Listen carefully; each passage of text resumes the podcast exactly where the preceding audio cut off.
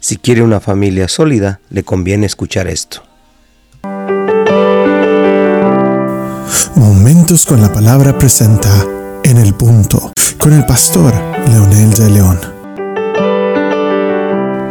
En un mundo tan apurado, lleno de emergencias y cosas urgentes que hacer, nos encontramos en la disyuntiva que a veces descuidamos cosas pequeñas pero muy importantes. Quiero ayudarle de esta manera mencionándoles algunos principios fundamentales para tener una familia sólida. En primer lugar, la seguridad.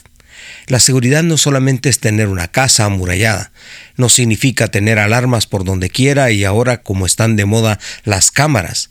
La seguridad tiene que ver con la importancia que se da el cónyuge el uno al otro como por ejemplo que los niños no estén escuchando que se van a separar, que debes irte, que debes largarte de la casa, cosas así.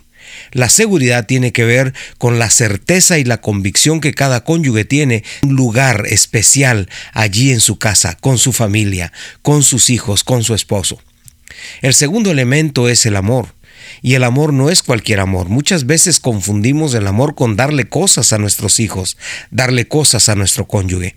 A veces pensamos que el amor se muestra trayendo rosas. Es parte, por supuesto, no quiero quitarle el mérito que eso tiene, pero el amor va mucho más allá que solamente traer rosas o comprarles juguetes a los niños. El amor tiene que ver con expresiones, actitudes, tiene que ver con palabras, tiene que ver también con... Eh, la seguridad que le doy a mi cónyuge cuando me voy y no estoy junto a él o a ella. Precisamente eso tiene que ver con la fidelidad.